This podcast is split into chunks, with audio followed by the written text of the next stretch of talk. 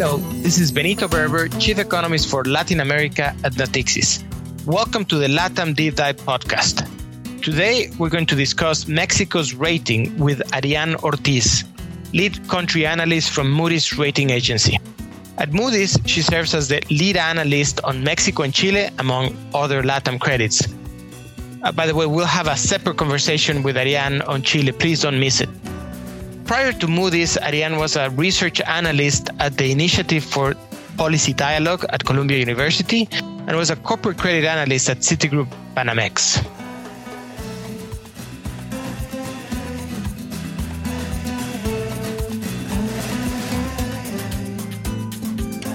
Thank you, Ariane, for uh, thank you, Ariane, for you know accepting our invitation and welcome to the Latam Deep Dive podcast. Um, let me just start with the with the questions right away, and um, let me just ask you, you know, where? Uh, please remind us where is Mexico's long-term uh, hard currency rating and also Pemex's uh, rating, uh, and please remind us what were the actions that Moody's took uh, in 2020. Hi, Benito, and it's a pleasure to be here with you in the podcast. Uh, Mexico, we downgraded Mexico from A3 to Baa1 last April in 2020, and we maintained a negative outlook. For the case of Pemex, we had an investment grade rating of Baa3, and we downgrade, we did a double notch downgrade. So now it's a BA2, also with a negative outlook. Okay, and and and you know, sometimes it's it's a, also remind us what does the the, the uh, negative outlook mean? Uh, just to be clear about that. Sure. So a negative outlook in Moody's terms means that there's uh, the risks are more balanced to the negative side, and that we will revise the outlook or the rating in a 12 to 18 month horizon. So you should expect us to to have another rating committee within the 12 to 18 months and decide on on that outlook, uh, which obviously a bias to the negative side. Does that mean that Moody's mm, uh, will not will likely not take any actions uh, starting on the on the uh, you know within the 12 months after you put the negative outlook is that one of the implications or not necessarily it is one in the sense that we we don't want to uh, react based on events. And we're already assuming certain uh, trends to be negative. Otherwise we wouldn't have a negative outlook. So bad news do not necessarily lead to a downgrade unless these new news are very different from the current assumption that we have then we, would maybe act before. But we're giving the market a, a, time frame to the 12 to 18 months. And then after the 12 months, you should expect us to, to act. And, uh, but of course, one of the actions that you could take uh, could be, and not only in Mexico, but in general, is to just to kind of restate the negative outlook. Is is that correct? I mean, you don't have to go, uh, you know, downgrade or not, or or, or, or yes, you know, what is the is, position of Moody's? Yes, that's true. I mean, we, we, we could reset, if you will, the negative outlook. In fact, for Mexico, we did that uh, two years ago, uh, but we have to have a good reason. It's rare. Usually 12 to 18 months is enough time to assess if the rating should remain at, it, at its place or it should you go down. Uh, in that case, we did it because uh, the nature of the risks changed. So that the previous risk uh, were subdued. It was uh, related to Pemex in 2015. And then the new risk related to potentially losing NAFTA was the new reason for a new negative outlook. Right. Very, very, very clear. Thank you. So, you know, let me start like kind of the conversation more, uh, f- focus more on, on, on Mexico. So, in one of your latest publications, uh, you talk about um, the expectation of, of, of lower, you call it mid, mid midterm growth. Uh, you know, I, I, I would call it kind of potential GDP growth. And you say that it has gone down from around 2.7 before the pandemic. So this doesn't really kind of, uh, you know, to two per, to two percent let's say kind of the, the, the speed velocity after the pandemic. So can you kind of explain to us what under, underpins this kind of uh, expectation of lower midterm growth, medium t- sure. medium term growth? Sure. Uh, we think that the, the pandemic has exacerbated or ma- made worse trends that were present before the shock. Uh, if you if you remember, in 2019, Mexico barely grew; it was a zero percent rate, and even before that, in 2018, we had already started to see investment contracting. In fact, uh, until now, investment has only uh, uh contracted since the end of 2018.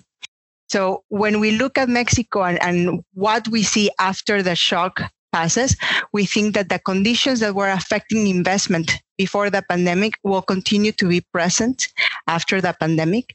And, and we think this has uh, unfortunately to do uh, uh with the policy decisions, economic policy decisions taken by this administration, and how they're fundamentally altering the business investor, uh, the business sentiment in Mexico, and is affecting investment decisions we estimate that investment uh, as a percentage of GDP would have declined to uh, around 17% uh, in 2020 versus 22% in, in 2017. And this is gross investment, public and private.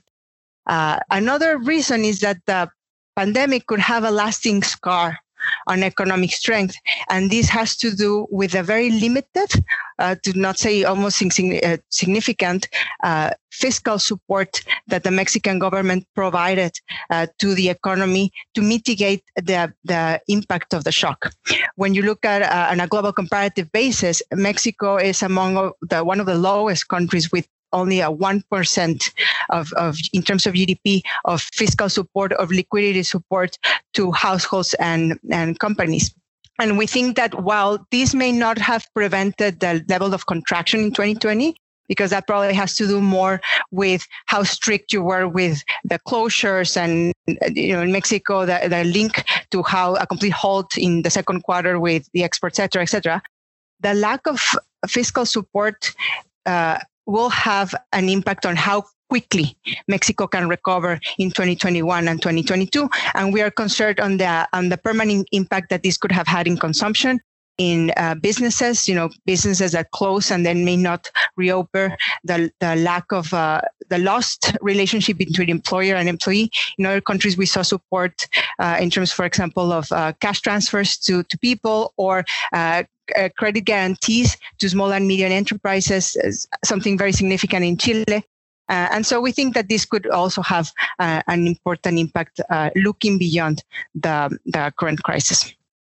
Right. Let, me let me ask you. I'm I'm going to ask you a little bit more on on the investment climate, which I think is very important, uh, as you said, for for for potential GDP growth.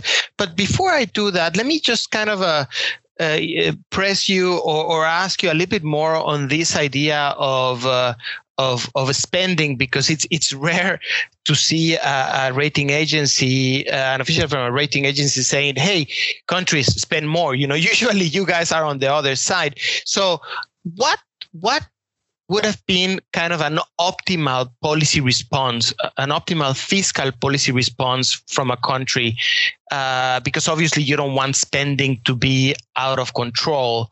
Uh, so, what in the case specifically of Mexico, what do you think it would have been kind of an optimal fiscal policy response?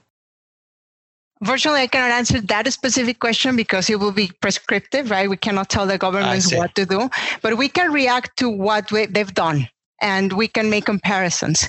Uh, so uh, the IMF uh, has said that they thought uh, 3% would have been optimal.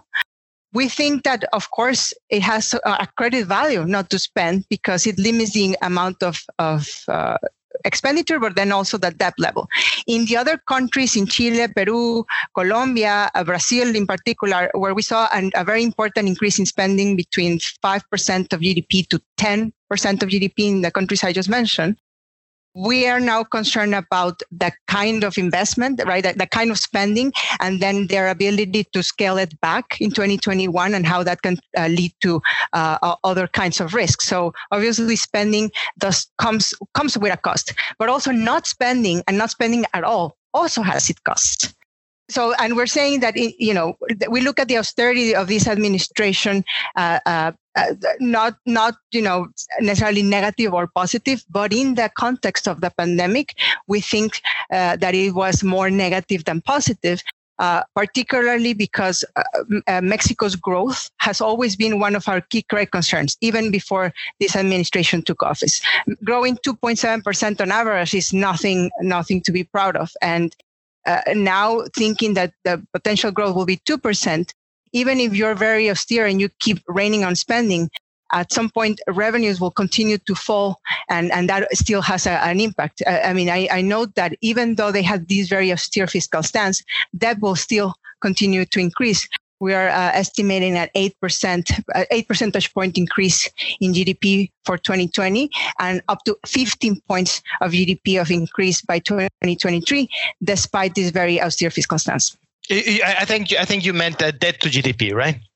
Yes, sorry. Yes, that, that, right. That, yeah, no, that's that's very very clear.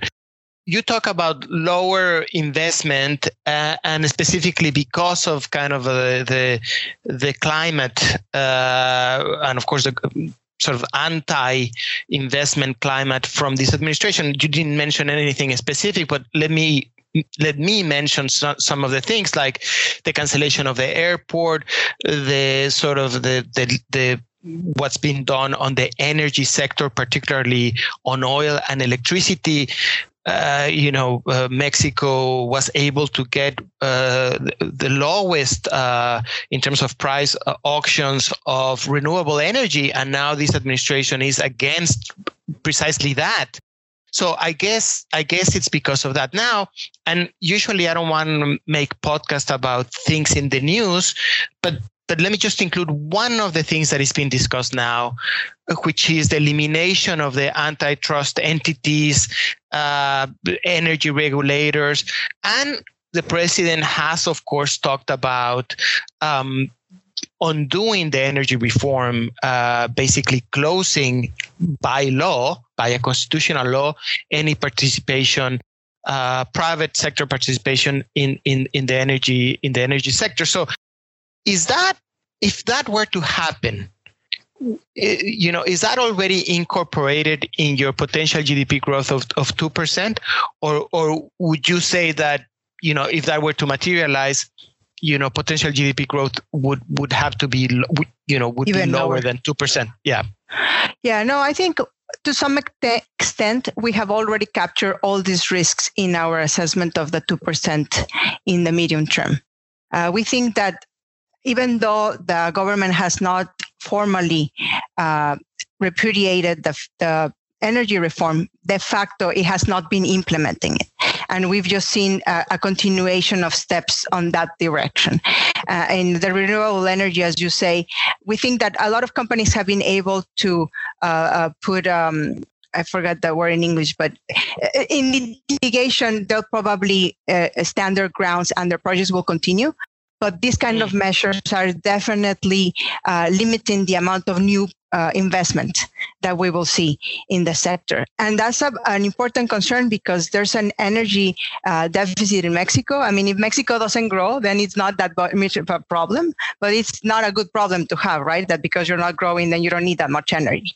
And we already saw some, right? So, and, and you've seen already some shortages and, and some uh, uh, blackouts uh, recently. So this is this is going to be a very important problem, more so because in order to get more energy, energy uh, uh, in the future, you need to be doing the investments now. So I think right. you know we are already taking into account, and and as you rightly say, it's not necessarily one decision. It's not the cancellation of the airport, but it's the accumulation of several decisions on the direction that create more uncertainty. And I would say that uh, we see it very clearly in the energy sector, not so much in other sectors. In other sectors, there hasn't been that much interference.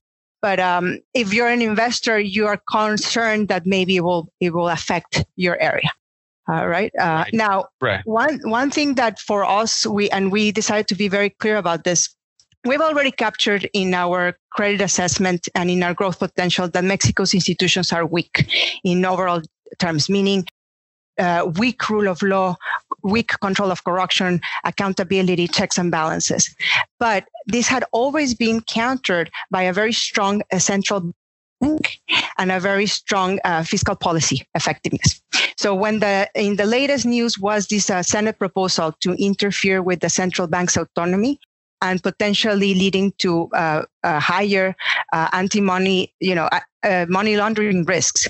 We we said that that would that is not capturing the rating. We're assuming that the central bank will remain mm. independent and uh, and will be able to perform its functions as such. And so something in that lines will not, you know, is not currently capturing our in our views. Oh wow, that's uh, that is that is very interesting. Thank you for thank you for mentioning that, because obviously the debate about what to do with this Banxico law uh, will resume later in January and at the beginning of, of February. So that's very very interesting.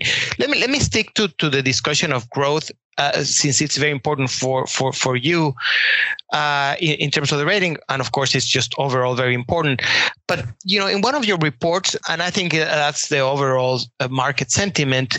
Uh, you say that you know you're quite bullish on the U.S. economy. You know, we we are too uh, bullish on the U.S. economy for 2021.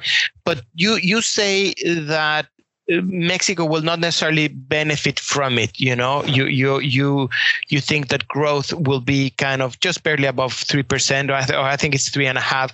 But can you explain why Mexico will not kind of uh, uh, enjoy this or, or benefit from this pull from the U.S. as it usually does? Yes. Uh, I mean, I'm not sure if we're bullish, but we have a forecast of a 3.6 contraction in 2020 for the US and we're assuming a 4.2% growth in 2021. Uh, I think there is an upside. Uh, and right now for Mexico, we're assuming that growth in 2021 will be 3.5%.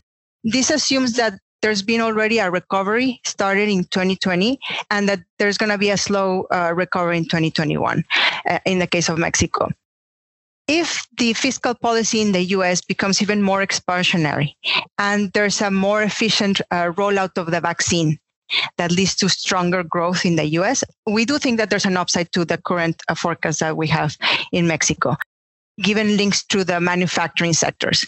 Uh, but we don't think that this may carry over to 2022.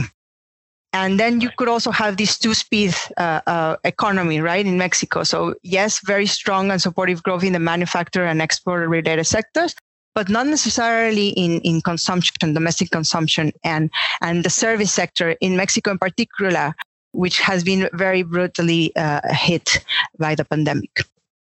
Right, very very clear. Th- so uh, let me ask you something about this. You know, of course, in the context of Mexico, but is really kind of applicable to to to everything that Moody's does in terms of sovereign ratings, which is how do you think about liquidity, the impact of liquidity uh, in in global markets, and the and its effect uh, in terms of the rating because it's very likely, and we're going to talk about Pemex a little bit later on, but it's very likely that Mexico, for the sovereign and more importantly for Pemex, will have no problem in raising money at, the, at least this year. So it, it, it should go to the, it, it will likely go to the it already kind of you know uh, you know started and there's um, if, if you think about what Mexico and Pemex did kind of starting uh, in late last year, you can see for Mexico and for everybody, even Peru, as it was kind of changing presidents, they had no problem in, in going to the market and raising the money that they need, needed to do.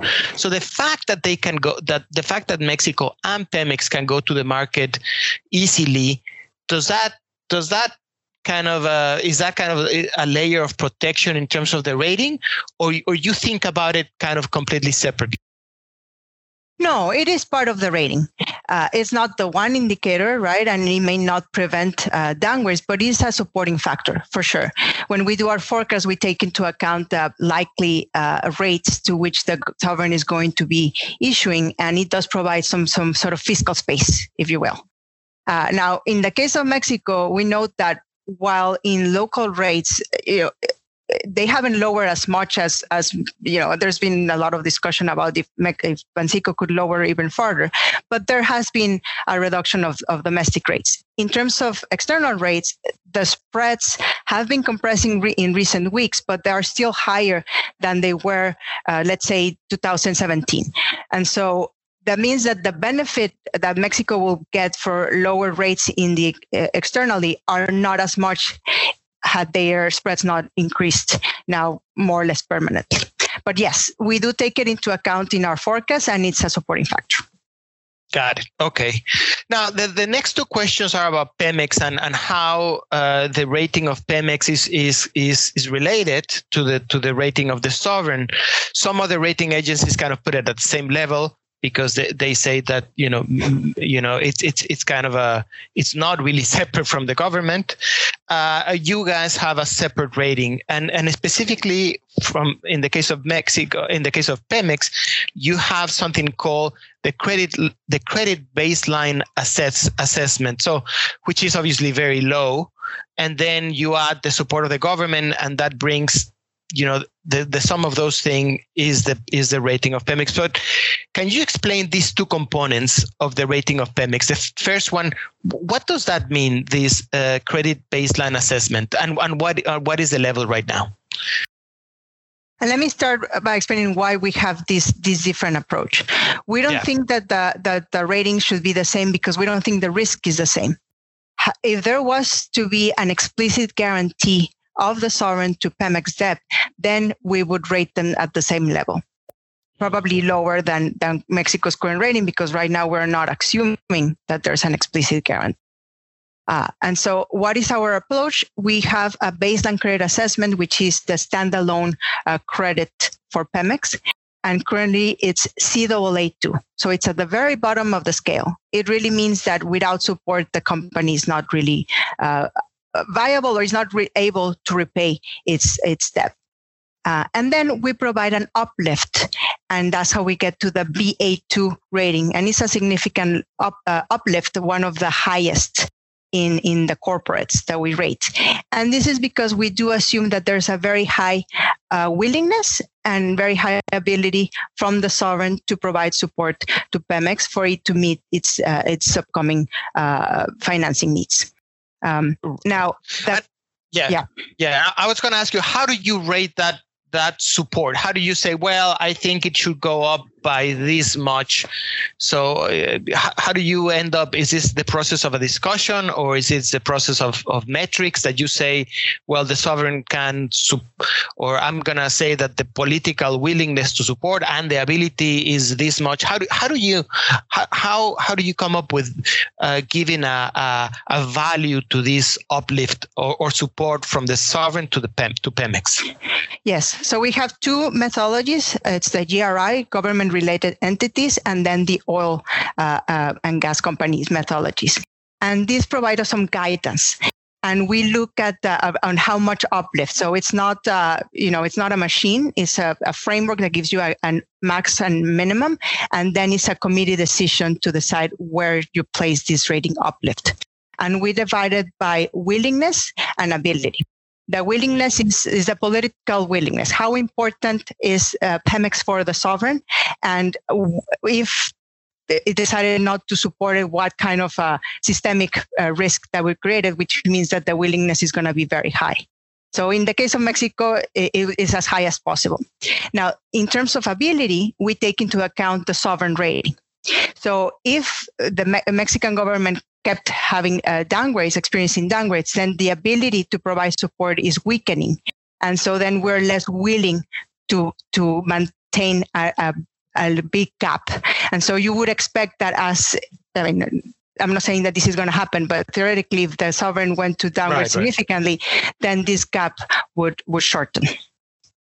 Right, right, right. Okay, oh, very. That's very clear. Now, let me let me ask you something that kind of you mentioned before, and something that that has important repercussions on the market because the market is always thinking about this possibility, which is, you know, you said, well, if if the government were to give explicit guarantee to Pemex, then the rating of the sovereign would be lower, uh, which is you know follows naturally from what you said before. Uh, what you know so so in that context one of the things that the market permanently discusses is that the sovereign could issue bonds and and specifically say well this money is ticketed is is uh, goes for pemex. You know this this you know would not be in law but would be a a, a step closer to a guarantee. In that case you know, I don't know if you if you guys have thought about it, but but you know, this would be in between what they do now, which is uh, the government just gives capitalization money to to to Pemex and other you know other types of support. Uh, it would be something between that and an explicit guarantee, you know, a change on the law say, well, Mexico, the, you know, the, the government guarantees the debt of of of Pemex. It would be somewhere in between. Mm-hmm. What would be the position of Moody's in that case? I don't think we've come across to that example, so I don't know if I could speak on behalf of the committee to say exactly what we would say. But it sounds that it would be just uh, announcing a transfer and then making the transfer, but nothing guarantees us that uh, potentially this money will continue to be forthcoming unless you know there's a significant amount put on the side and saying this is kind of like an escrow account for for Pemex. Right, right, right, right. So if that was going to be the case, then it will be a different consideration. But right now, what we're capturing, I guess, is in essence what you're saying because we're assuming that the government will provide every year something like a point between a point and two points of GDP of support. Uh, and and so when we look at Mexico's sovereign uh, fiscal strength, we take kind of like a notch down because we're assuming that the metrics will continue to deteriorate uh, by that amount. Now, we haven't assumed that this is going to continue in infinitum because uh, we were expecting, we, we think that this is kind of like an unsustainable equilibrium. And, right. and at some point, there's going to be a shift, uh, an abrupt shift in the, in the policy. And so that's part of the reason why we still have a negative outlook. Um, we'll discuss in committee how long they can continue to do this because being honest with you we thought that by now we would have seen a change in policy. And right now we don't expect them to change. We, we will we are expecting that they'll continue with this piecemeal approach of support at least until the end of the administration. Right right right last question on pemex you you write on, on your report that that you think the support that Pemex needs from the government in 2021 is around 1.4% of GDP or almost uh, 15 billion dollars. So how, can you can you unpack that number? How do you come up with that specific that specific uh, uh, hole in Pemex that the government needs to sort of needs to help Pemex with? Yeah. And let me start by saying that this is in addition to what the government has already stated it will provide in the budget. So, so far, the, the way that the government has said it'll support Pemex is only related to 2.3 billion to build a refinery, the Dos Bocas refinery, and then has maintained the permanent reduction in the DUC, which is like this uh, tax for, for Pemex. Mm-hmm. Uh, but because we think that they're being very optimistic in terms of the production for Pemex, and that they're uh, um, they're not fully taking into account the amount of debt that Pemex will have to repay in 2021, at least not from the sovereign perspective, from the federal government perspective, uh, is that they are not including the full amount that they'll need to provide to, to Pemex. So, how does this 14.7 come? Where does this 14.7 come from?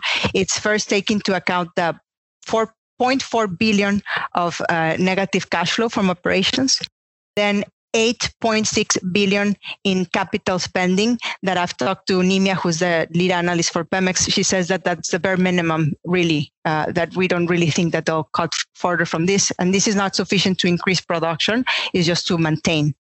And then uh, uh, maturing debt, which is something like 6 billion. So, you know, we say that it's up to 50 million because there's a possibility that the sovereign will find a way for Pemex to go to markets and refinance their 6 billion that they have due this year. And so it, it might just end up being something like 9 billion of support. But so far, that, you know, yeah. Yeah. No, no, that's very. I, I, I think the way you explain it is it's very clear. So basically, if Pemex is able to go to the markets and get uh, get the the six billion, that it would only be the eight nine billion uh, related to to to investment uh, uh for this year, basically to to keep production uh, stable or increase a little. Uh, let me say to to to increase production in line with what the government and, and Pemex said it, it would increase. Is that correct?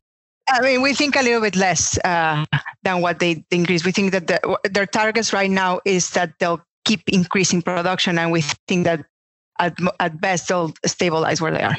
Yeah. Got it. Okay, perfect. So let me ask you one last thing, um, uh, kind of to, to sum it all up, uh, and uh, or or you know, uh, to go back to the discussion of the sovereign.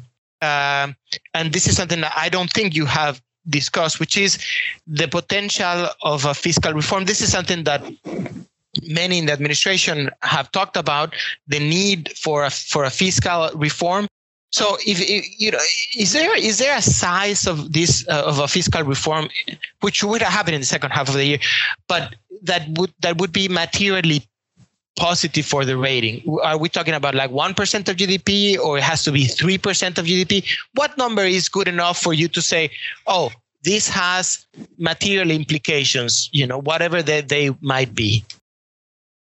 Yeah, I mean, let me start by saying that as of now, I would be surprised if there's a fiscal reform. I know that there's been a lot of talk about it, even from the administration, that after the, the midterm elections, that, that it will materialize. Um, given the lack of support to the economy, I mean, many other countries gave tax holidays, and this administration uh, really pressed on the tax enforcement. So I think I've come to believe that perhaps for them, the fiscal reform will be this uh, continuation of measures that crack down on evasion, that maximize uh, enforcement.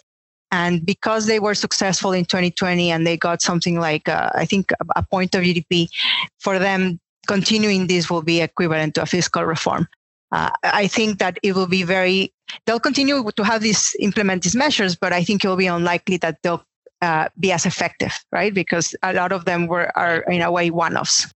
Uh, but you know, with that said, if they if they it, it, it's hard for me to say, you know, they need, it's like in debt. We cannot give you a threshold that after this threshold, that means that you'll get a downgrade. After this threshold, that means you'll get an upgrade.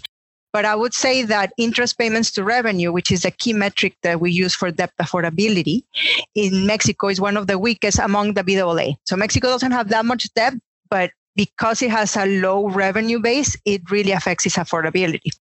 Uh, what in the past, what we have considered an, an, a significant fiscal reform is in 2014, uh, the last tax reform, big tax reform that Mexico did, and it get it got them like two points of GDP.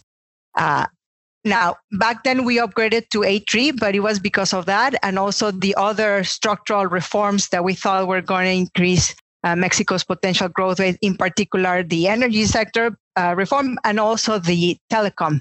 You know, they opened up the telecom sector, which was really important. So we haven't really taken in isolation one reform and said how much credit. Right, right.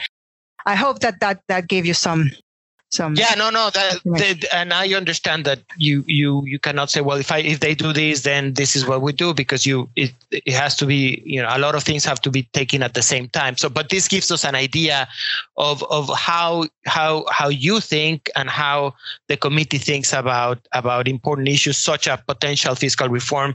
As you said if it ever happens Thank you so much, Ariane, for the discussion on Mexico. I learned a lot, and I hope the people that listen to the podcast also, I'm, I'm sure that they will also learn. Uh, uh, so, again, thank you for sharing your thoughts. Thank you. It's a pleasure to be here. Thank you for listening. Please join us next time for our podcast, Deciphering Chile's Rating Outlook, also with an Ortiz from Moody's.